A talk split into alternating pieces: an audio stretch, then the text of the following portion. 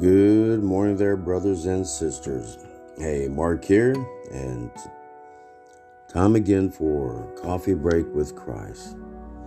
According to your word, Luke 138 states, Then Mary said, Behold the maidservant of the Lord.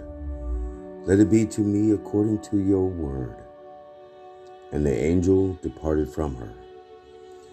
Many times, we wonder what the will of God is for our lives.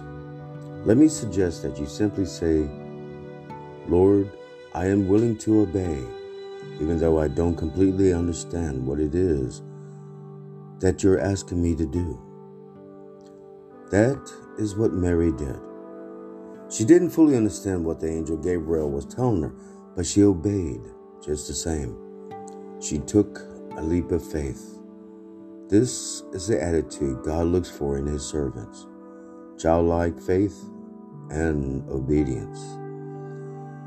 The Bible gives us great direction for knowing God's will. Romans 12, verse 1 through 2 states, I beseech you, therefore, brethren, by the mercies of God, that you present your bodies a living sacrifice, holy acceptable to God, which is your reasonable service. And do not be conformed to this world, but be transformed by the renewing of your mind, that you may prove what is that good and acceptable and perfect will of God. Notice this passage begin with presenting ourselves to God. It doesn't say well, find out first what God's will is and then determine if you want to obey it. Rather, we are to commit ourselves to God. As the J.B. Phillips New Testament puts it, don't let the world around you squeeze you into its own mold, but let God remold your minds from within so that you may prove in practice that the plan of God for you is good. First, commit yourself to Him. Then you will know the will of God. We should never be afraid to commit an unknown future to a known God. The condition of an enlightened mind is a surrendered heart.